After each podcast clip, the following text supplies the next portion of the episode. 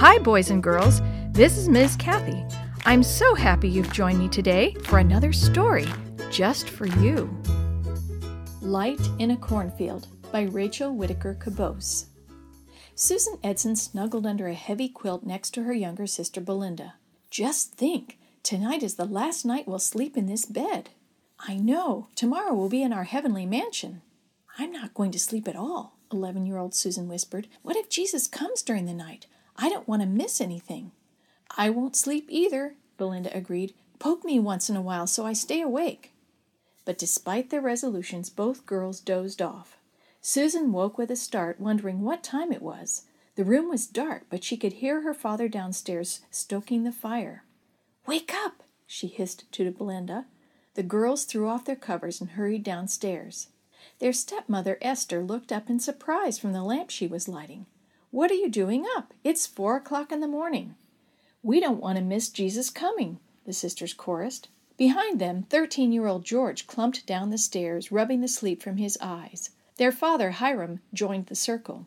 "We'll all wait together," he smiled. "I'm just as excited about seeing Jesus as you are." After sunrise on October twenty-second, eighteen forty-four, friends and neighbors joined the Edson family. Hiram had convinced many of them that the prophecies of Jesus' coming were about to be fulfilled. He had visited each of his neighbors one by one to share the truths he had learned. "Unto two thousand and three hundred days, then shall the sanctuary be cleansed," Hiram had read countless times from Daniel eight fourteen. Then he'd explained, using other prophecies in Daniel, that the two thousand three hundred days represented two thousand three hundred years, ending in eighteen forty-four. The cleansing of the sanctuary refers to Jesus' return to cleanse the earth with fire, he had told his neighbors. Jesus is coming very soon. Hundreds in his town of Port Gibson, New York, had been moved by this message and had given their lives to Christ. Now the long-awaited day was here. Time flew by as the little group sang, prayed, and read the promises of Scripture.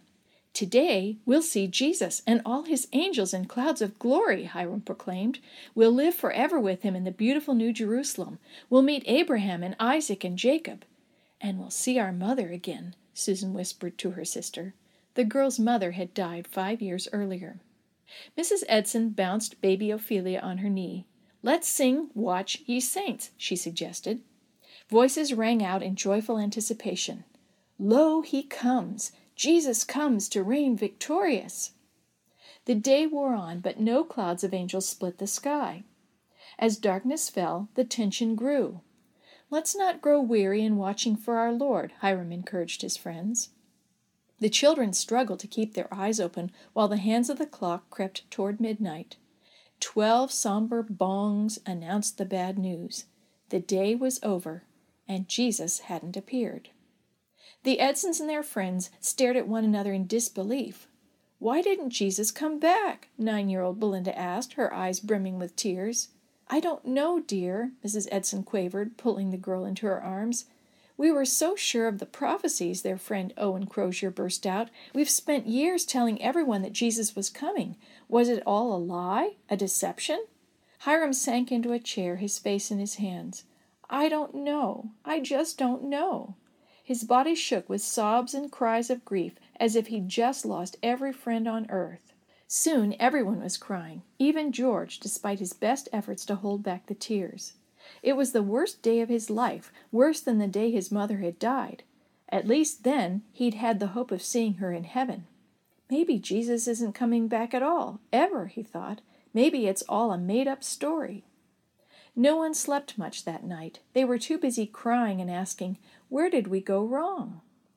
As the sun rose on October twenty-third, Hiram gathered the downcast believers in the sitting room.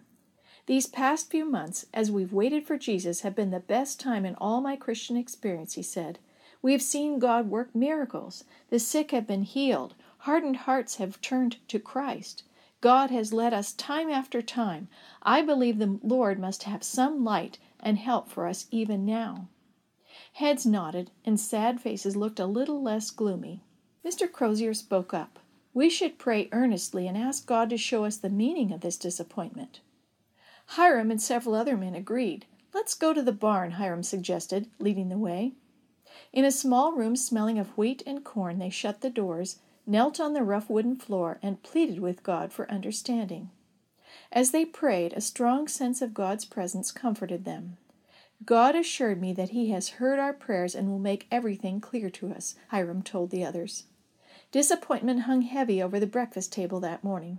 We're supposed to be eating from the tree of life right now, George couldn't help thinking. But his father was in better spirits. Let's go visit some of the other believers, he suggested to Mister Crozier after the meal. I'm sure they'll need encouragement. The two men donned their coats and headed out across the fields, hoping they wouldn't meet any of their skeptical neighbors. Shriveled cornstalks rustled in the breeze. Hiram hadn't bothered to harvest the last of the crop, thinking there would be no use for it.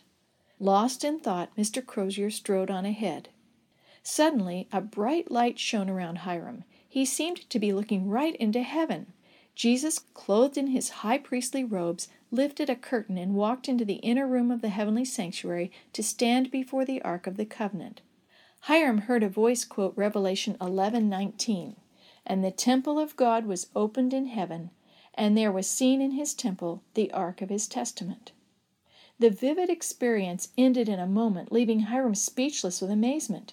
He'd read that verse countless times, but somehow he'd never considered the possibility that the sanctuary to be cleansed at the end of the two thousand three hundred years was in heaven, not on earth.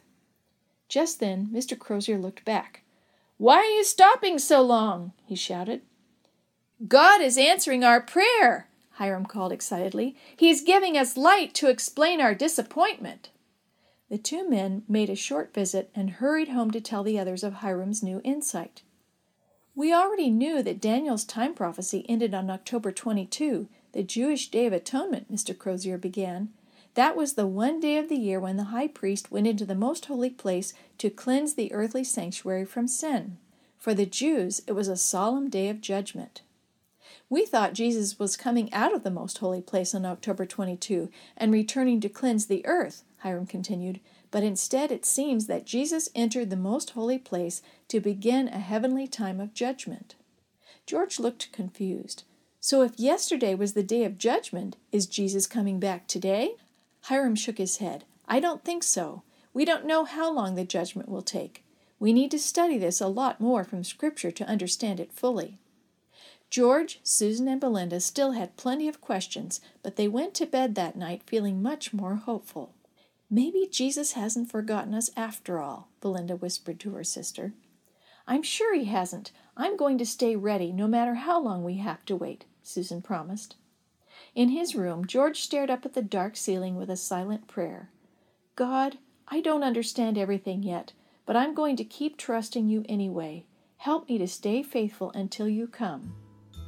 A few moments later, the exhausted boy was sound asleep.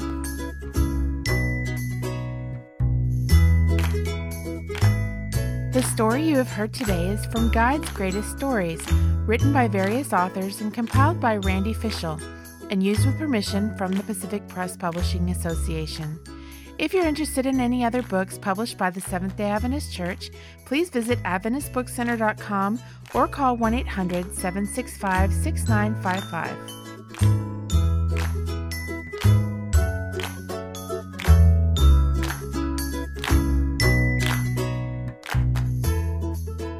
This podcast is a production of the Carolina Conference of the Seventh-day Adventist Church.